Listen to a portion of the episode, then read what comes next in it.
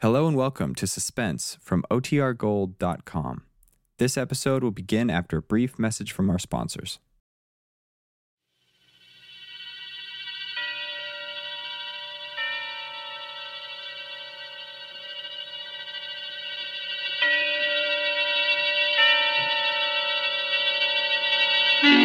Suspense.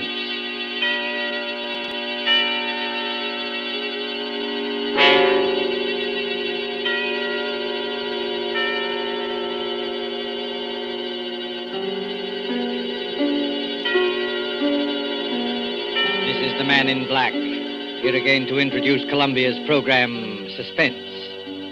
Heading our starring Hollywood cast this evening is Mr. Paul Lucas, and with him are Miss Heather Angel and Mr. Bramwell Fletcher. Story by John Dixon Carr dealing with strange, very strange happenings in a London curio shop and called Mr. Markham, Antique Dealer, is tonight's tale of suspense. If you've been with us on these Tuesday nights, you will know that suspense is compounded of mystery and suspicion and dangerous adventure. In this series are tales calculated to intrigue you, stir your nerves, to offer you a precarious situation and then withhold the solution till the last possible moment. And so, with the performances of Heather Angel, Bramwell Fletcher, of Paul Lucas as Mr. Markham, antique dealer, we again hope to keep you in suspense.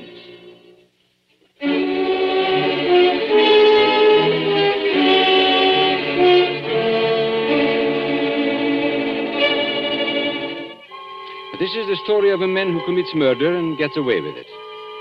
Does the idea shock you? Do you believe that justice must always be done?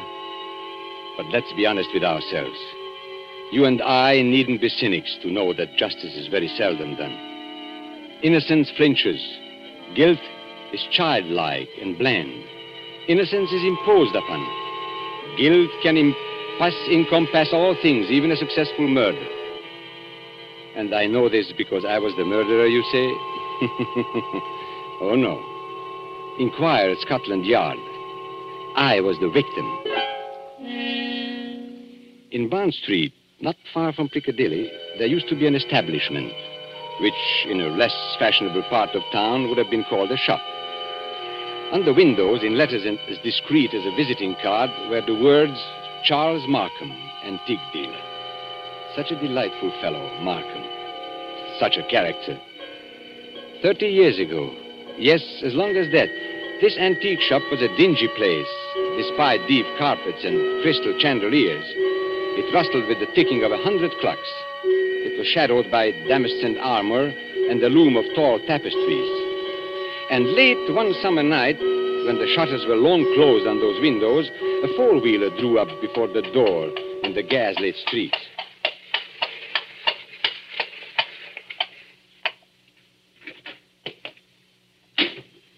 That's all, cabby.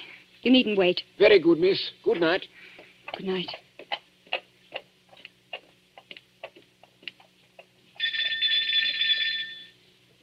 He must be here.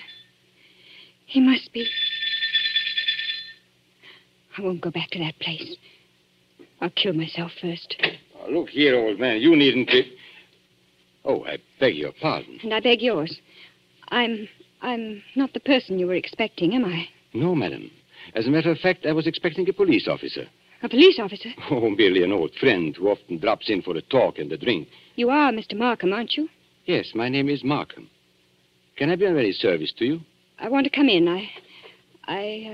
Uh, I want to buy a present for somebody. Now, really, madam, this is hardly the time. Yes, I. I know it's late, but It's nearly one o'clock, madam. Surely tomorrow morning will be. That'll be too late. This is a special occasion. It's it's a, a birthday present. That's it. A birthday present. I've got to deliver it before breakfast. And uh, Sir George Lytle says this is the only place in London to buy antiques. Sir George flatters me. Won't you let me come in? Uh, Just for five minutes. Well, under the circumstances, madam, I think it might be managed. Now, one moment while I put some lights on. No, please. That one little light will be enough. But you won't be able to see anything, That doesn't matter. I, I'll trust to your judgment. just as you like. This way, madam. What's that? That noise. Oh, you mean the clocks, madam? there are more than a hundred clocks in this room. I'm very fond of them. Don't they get on your nerves? Ticking away together like a nightmare? Striking the hours together? They don't strike together, madam. When the hour approaches, you will hear a musical din that lasts for some time. Might I interest you perhaps in a clock? No. I hate them. Now, all the same, this grandfather clock might amuse you. What about it? Observe the signature. Johannes G. Carver, Londini, Facet AD, 1752.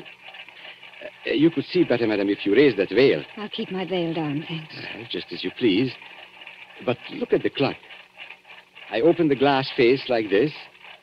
Then I push the second hand forward like this, and One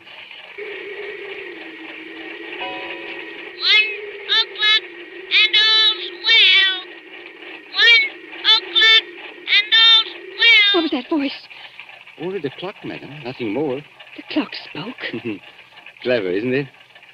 A device of old John Carver, anticipating Mr. Edison's gramophone by more than a hundred years.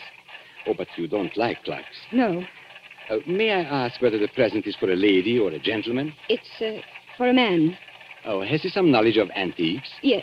Uh, I mean, Uh, furniture, perhaps. Porcelain, bronzes, tapestries, weapons. he might be very much interested in weapons. Uh, Then Yes. I imagine his name is Mr. Ronald Gilbert. Now, will you tell me, Miss Ray, why you really came here tonight? So you know who I am. Naturally. You are Miss Judith Ray. And why did you come here? I wanted to see what sort of a man you actually were. Oh, and have you found out? No, but. But I won't go back to prison. I won't. As you will. But since it's to be a business conference, Miss Ray, and I imagine it is, Yes. well, then suppose we go into my office here at the back of the shop. Will you precede me? Thank you. Oh, you must excuse the dust covers I've put on the chairs here. I'm leaving for a holiday tomorrow, and the shop will be closed. When I return next week, Miss Ray, I shall expect the amount requested. In cash, of course. But I can't raise two thousand pounds. You ought to know that. Well, Your fiancé could raise the money, I imagine. Ron? Do you think I'd have Ron know where I've been? Or what I've been? It's better than having his father learn it, surely. Now sit down, Miss Ray. I'd rather stand, thank you. Now that's a very foolish gesture, but the ladies will do it. They think it gives them dignity and shows their disdain of the poor blackmailer. You see, I make no bones about it. I am a blackmailer. You seem rather proud of yourself. Why not? I am the one person in England, perhaps in the world, who has made it a large scale business. Congratulations. And what is all life but, but blackmail? The child says, If you don't give me that, I'll scream. The grown woman says, If you go on behaving like this, I will leave you. Your sex, Miss Ray, are blackmailers from the cradle. You know, Charles Markham, I wonder. Yes, I wonder if anybody's ever hurt you very much. hurt me? What do you mean? When you talk about the world and people in general, your face goes white under the eyes. You pick up that letter opener from the desk. Not a letter opener, please, Miss Ray. A Medici dagger. 16th century work. It isn't the money that really interests you. is I it? don't understand. You hate the world. You just want to torture people, as you think you've been tortured. Isn't that so? This is a very sharp dagger, Miss Ray. If I throw it down on the desk, it sticks. Like that. Isn't it so, Charles Markham? My motives, Miss Ray, aren't in question. I wonder. Whereas your motives are. Now, let me see. Ten years ago, in 1903, a certain girl called Letty Wilson, your real name, I believe, fell in love with a rather contemptible underworld character named Arthur Aker. Please. No humiliation was too great for her. She worked for him, lied for him, stole for him. I was only 18. I didn't know what I was Now, doing. this girl, for a very shabby theft, was sentenced to three years' hard labor at Holloway Prison. Five months later, she escapes from prison and disappears. All these years afterwards, she appears in the West End as Miss Judith Ray, fashionable milliner. Haven't I made up for it? Haven't I? No, For one mistake. After 10 years. it's the way of the world, my dear. I didn't create it. And I'm forgetting the best part of the comedy. This paragon of virtue next falls in love with Mr. Ronald Gilbert, son of Major General Sir Edmund Gilbert. Such a respectable family, too. Stop it, please. Then, shall we say, 2,000 pounds? Suppose I did raise the money. I don't know how, but suppose I did raise it. Well, What guarantee would I have that you wouldn't ask for still more money? I probably shall ask for more money, Miss Ray. Well, that's my privilege as a blackmailer. Then. Then I'm never going to be free of you. Is that it? Well, frankly, that's it. Ah, unless I kill you, of course. What if I did kill you? People have threatened it before, but they haven't meant it. Maybe I mean it. Well, we can easily test you out. There's a sharp knife stuck in the desk in front of you. I'm going to get up and deliberately turn my back on you. Like this. Be careful, Charles Markham. As a student of human nature, I'm curious. How much will you risk to keep this secret? Have you the courage to kill and risk hanging? Yes, I think I have. What was that? Now, aren't you glad you held back at the last moment, Miss Ray? I said, what was that? That, my dear, was the front doorbell. Probably my friend, Inspector Ross, from Wigmore Street Police Station. Come in, old man. Come on in. Make yourself comfortable. I'll be with you in a moment. You wanted me to attack you, didn't you? No, I was merely curious. And in any case, Miss Ray, it would be useless to kill me Useless? Why? because I shouldn't die. Don't talk rot. Oh, it's quite true. A man in my position must take uh, certain precautions. If you killed me, I should be back to haunt you within half an hour. And I don't happen to be joking. Come in. Now look here, Markham. I... Good Lord, Judy. Ron! Mr. Ronald Gilbert, as I live. Ron! What are you doing here? He hasn't got anything against you, has he? Speak up, Mr. Gilbert. Have I? The fact is, Judith, I, I, Look at him, Miss Ray. See how he changes color and twists his mustache and altogether resembles a boy caught in his mother's gem cupboard. Perfect picture of a gentleman being a gentleman. look here, Markham. I'm not very clever. You can always make a fool of me when you start talking. So let's stop talking. I've brought the money. What money? Oh, merely my fee for keeping quiet about you. So you went to Ron, too. You told him about it. Naturally. If possible, always sell you wares in two markets. How much money? Never mind, Judith. I hoped I could do this without your knowing. How much money? Three thousand. It's all I could raise. Has he. Has he told you who I am? And what I've been? Look here, Judith. Who the devil cares who you are or what you've been? I happen to be in love with you. I. Never mind. Let's get out of here. Ron, it's no good. He'll only come back for more money. I know that, but what else can we do? Nothing, I'm afraid. Well, what's that knife doing there stuck in the desk? Nothing dangerous, I assure you. No? Merely a curio. I pick it up like this, I flip it down like this, and pick it up again. Miss Ray was very much interested in the dagger. Now, may I have that envelope with the money, please? There you are. Take it. Thank you. As I explained to Miss Ray, I'm leaving tomorrow for a holiday, hence the general disarray and the dust covers on the chairs. But before my departure, I'm glad we could settle this affair, as you would say, like gentlemen. Before we clear out of here, Markham, there's just one favor I'd like to ask. Well, of course, old man, ask away. This is your job, I suppose. You can't help being what you are, but never again, as long as you live. Well, Never even say the word, gentlemen. Be careful, Ron. Look at his face. tell me, Mr. Gilbert, how much money is in this envelope? You heard what I said 3,000 pounds. Then take it back, my friend. I fanged we can't strike a bargain after all. What do you mean? Just what I say. Here is your money. You will now oblige me, both you and Miss Ray, by leaving my shop. What, what are you going to do? Tomorrow morning, perhaps even tonight, I am going to get in touch with the police, and I shall tell them where they can find Letty Wilson, alias Judith Ray. You can't do that, Markham. Oh, yes, he can. You've hit him where it hurts. Three thousand pounds, my friend, is not enough compensation for the way you talk. There is a way through the shop.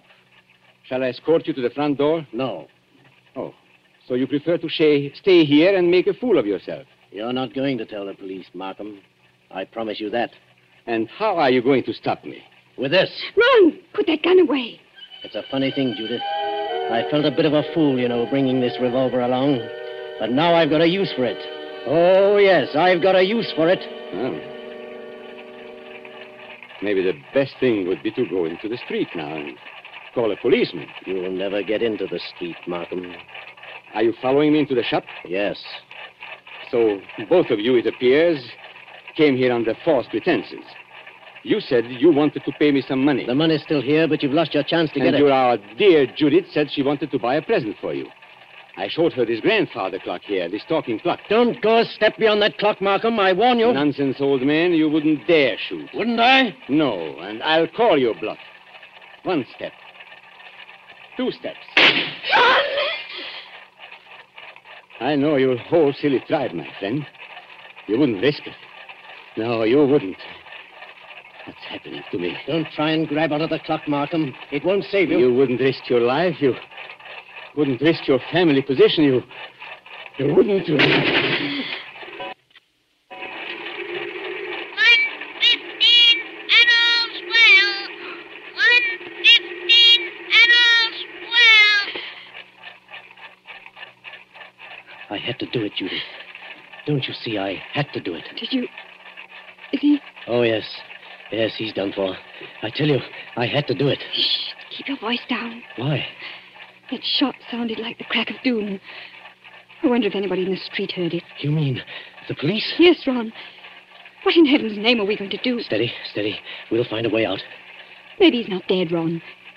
Go and look at him. He's dead, all right. Please, Ron. Go and look at him. Well, Shot through the heart. The bullet went clean through him and smashed the face of the grandfather clock. That's all I can see in this dim light. this isn't happening to us. It, it can't be I've got happening. to think, but it's hard to think. You see, Judith, I'm not in a rage any longer. I'm just numb and, and a little bit scared. You're not going to give yourself up. And have this whole thing made public? Not likely. Wait a minute. There may be a way out. What way? He said he was going for a holiday. Remember? Well, suppose he did. That gives us time. It means his absence won't be noticed. The shop will be closed. Nobody will come here for days, and certainly nobody will come here tonight. And What's that? the police officer. I forgot the police officer. What police officer? A friend of Markham's, Inspector somebody or other from Wigmore Street. He's inspected here tonight. Then, then we're finished. No, Ronnie. We're not finished. He can't see anything out there. The shutters are down and the door's covered. Could you. Could you pick Markham up and carry him? Yes, yes, I could. Why? There must be a back way out of the shop, probably in the office. Hurry, Ron. I don't like to touch him. Hurry, Ron, please. He's as heavy as a sack of meal. He seems to be looking straight at me. I know. Everything here seems to have eyes and move a little in the shadow. Didn't you see the expression in Markham's eyes just before you? No, no, I, I He didn't. seemed to be looking behind us or beyond us. I don't know how to describe it. And he said something, too, that scared me. He's, he said he couldn't die. He's. He said. Close the door, quick. This police officer, Judith. He can't get into the shop, can he? Of course he can. The front door isn't locked, That's true. What's wrong with me, Judith? I came in there that way myself. and there's no time to lock the front door now. Our only hope is through the back way. I thought I'd seen a back door, and. Ah, there it is. Just a minute. I've, I've killed a man. That means I'm a murderer. A fraction of a second, one tick of a clock in there, and you change from an ordinary happy person into, into what I. Well, Judith, well, I'm sorry, Ron. The door's locked. isn't there a key? No, Maybe in his pockets on a key ring. there isn't time, Ron. I think I. I heard the front door open. Our visitor's coming in. I've got it. The dust covers. What? Those white cloths that, that cover, that fit over the chairs. Look at them. What on earth are you talking about? We used to play a game when we were kids. Somebody sits in a big chair, you know. You, you, you fit the dust cover over him, and, and nobody can tell he's sitting there. Don't you see, Judith? That's how we can hide Markham's body. It might work if there's time. There's got to be time. Take the big cover off that chair, the wing chair. All right. Maybe there's a chance. I'll fit him into it. Arms along the chair arms. Feet push back. Now, put the cover back again and, and pull it round down his feet. Don't let it touch his chest. The blood will show through. There, that's got it. You can't see anything now, can you? No, but Ron, Well, what did you do with the gun? the gun. The gun you shot Markham with Oh, oh Judith, I put it down on the floor when I picked up his body. out in the other room? Yes, yes, I'm afraid so. Uh, and it's too late now, Judith. The police are here. What are you going to say? I, I don't know. Trust your wits and try and brazen it out. Yes? Come in. Good evening, Miss Ray. And good evening, Mr. Gilbert. Charles Markham. You're Charles Markham. Correct, Miss Ray. But why should that surprise you? Why do you look as though you were seeing a ghost? Because we are seeing a ghost. If you're Charles Markham, whose body is. Judith, be careful. Buddy, Miss Ray. Did you say buddy? Miss Ray's upset. She doesn't know what she's talking about. If you killed me, I should be back to haunt you within half an hour. That's what he said. I tell you, Miss Ray isn't herself. She, she, she had bad news today. A relative of hers died. I, I, I've been trying to make her feel better. Indeed. Do you think uh, it would make her feel better to bring her here? I, I don't understand. My dear sir, you are very welcome. But the situation is surely a little odd. I come in here and find you two looking as guilty as a pair of murderers if, in my private office in the middle of the night. There's nothing odd about that. I, I wanted to buy Judith At something. one o'clock in the morning? Yes. Why not? Well, may I ask how you managed to get The in? front door was open. We just walked in. If you wish to buy something, why not stay in the showroom? Why come to my office? Well, hang it all. You don't think I, we, we wanted to steal anything, do you? Well, that thought did occur to me. You see, there was nobody else here. There's nobody here, Mr. Markham. Not a living soul. Then you didn't meet, by any chance, my brother? Your brother. Yes, my brother Robert. You couldn't have mistaken him if you had seen him. He looks so much like me that few people can tell us apart. So that's it. Poor Robert often deputizes for me. He's learned to act like me, think like me, and talk like me. But he doesn't like the work very much. Of course, you know what my work really is. Is, is this part of the game? Are you, are you trying to play cat and mouse? with us? Robert is an idealist. He thinks, poor fellow, that my profession is beneath contempt. But he acts the part and acts it well because I pay him. And I find it useful to have a double who will run risks for me. What have you done with his body? We, we haven't done anything with him. If you've killed Robert, my friend, you've committed a totally useless murder. You don't see him here, do you? No, but I see his handiwork. Meaning what? I've warned him many times about throwing a knife down on a polished desktop. Those scratches on the desk are fresh scratches. Of course, if you give me your word of honor that he's not here. Of course, he, he's not here. Well, in that case, all we can do is sit down and make ourselves comfortable. Will you sit there, Mr. Gilbert, and you, Miss Ray, uh, in that wing chair by the window? What's wrong, Miss Ray? Why don't you sit down? Because I. I prefer to stand, thank you. Then perhaps you won't mind if I sit in the wing chair. It's a very comfortable one. My brother always says. don't sit down there for the love. Oh, so that's it. Yes. That's it. It is rather a thick chair. I press against the dust cover and blood comes through. I lift the bottom of the dust cover and. What's the use of going on with this? I killed him. You admit that? Yes, I admit it. But Judith had nothing to do with this. I swear she hadn't. My telephone, you notice, is against the wall. I shall have to turn my back to you when I ring. Ring? Where? Wigmore Street Police Station. Oh, no. Give him a chance. Please give him a chance. Hello? Hello, operator. I want Regent 0586. I won't let them take you on. I Five, won't. It's no good, Judith. I killed a man. I meant to kill him. That's all there is to it. A very sensible attitude, my friend. And if the lady has any idea of flying at me with that knife, just notice what I've got here. A 32 revolver, one chamber fired, picked up off the floor in that room where... Hello? Uh. Hello, Wigmore Street Police For Station. the last Hello? time, Mr. Markham. Won't you give him a chance? Be quiet, Miss Ray. May I speak to Inspector Ross, please? Inspector Ross speaking. Oh, isn't that Mr. Markham? Got it in one, Inspector. Charles Markham here. I understand you were going to drop in and see me tonight. Well, Oh, I intended to, Mr. Markham, but I'm afraid I can't make it now. Oh, why not? Anything wrong? Only a robbery in Davies Street, but it's likely to be a long job. Sorry I can't get there. Well, that's perfectly all right, Inspector, because actually I rang up to make sure you wouldn't come here tonight. You see, I've got a lot of work to do, and I'm leaving for Eastbourne early tomorrow morning. Uh, Let's make it some other time, shall we? Oh, glad to, Mr. Markham. No crimes being committed up your way, Uh, I suppose. No, Inspector. It's as quiet as a grave. I've never known a more peaceful night. Goodbye. Why did you do that? Now, please don't excite yourself, Miss Ray. Didn't you hear what I told the inspector? Yes, but. Is this some more trickery? Trickery. How can it be? I don't know. That's what I'm asking you. I should call it generous when I let my poor brother's death go unavenged. You're not doing this without a reason. Naturally not. But has it occurred to you, either of you, that it I might not want my business dealings revealed in court? What are you driving at? And has it also occurred to you that a man's double, who looks exactly like him and shares all his secrets, may become a danger rather than an asset? He knows too much, he wants too much, and so. I think I understand. You're glad he's dead. Not glad, my dear. You shock my brotherly feelings, but definitely relieved. Look here, you can't get away with this. Get away with it, sir. Aren't you forgetting that you are the murderer? Then what are you going to do? Now, it is very simple. We three, in an unholy partnership, will dispose of Robert's body. Or would you rather hang? He's got us, Ron. There's no other way. But how can we dispose of the body?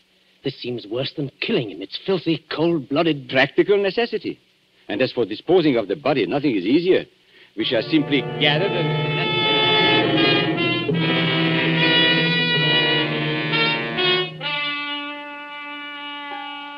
And so, as I said before, this is the story of a man who commits murder and gets away with it.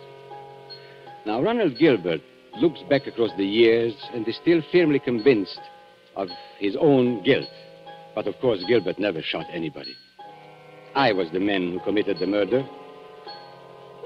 Don't you remember? The bullet that killed my brother is supposed to have passed through his body and smashed the face of the grandfather clock. But that's an impossibility. The face of a grandfather clock is much higher than the heart of a man. You see, two shots were fired at the very same instant. Gilbert missed and smashed the clock face. I fired from the door of the office and did not miss. That was why my brother looked past those two. I went out by the back door, locked it, and reappeared at the front afterwards. It was not Robert Markham who died. I am Robert Markham. It was Charles who died that night.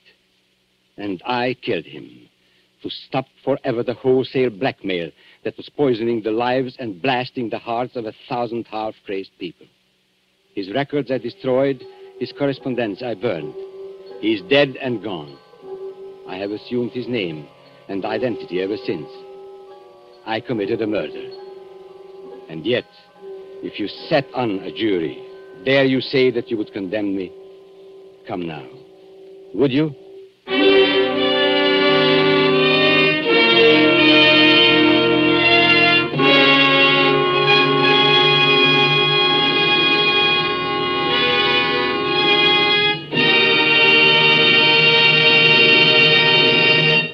And so closes Mr. Markham, Antique Dealer, starring Paul Lucas with Heather Angel and Bramwell Fletcher. Tonight's tale of suspense. This is your narrator, the man in black, who conveys to you Columbia's invitation to spend this half hour in suspense with us again next Tuesday, when we will have the pleasure of bringing you Mr. Charles Lawton and Miss Elsa Lanchester will star in one of the most famous and suspenseful of Agatha Christie's thrillers, The ABC Murders. The producer of these broadcasts is William Spear, with Ted Bliss, the director, Lud Gluskin and Lucian Morowick, conductor and composer, and John Dixon Carr, the author, collaborated on tonight's Suspense. This is the Columbia Broadcasting System.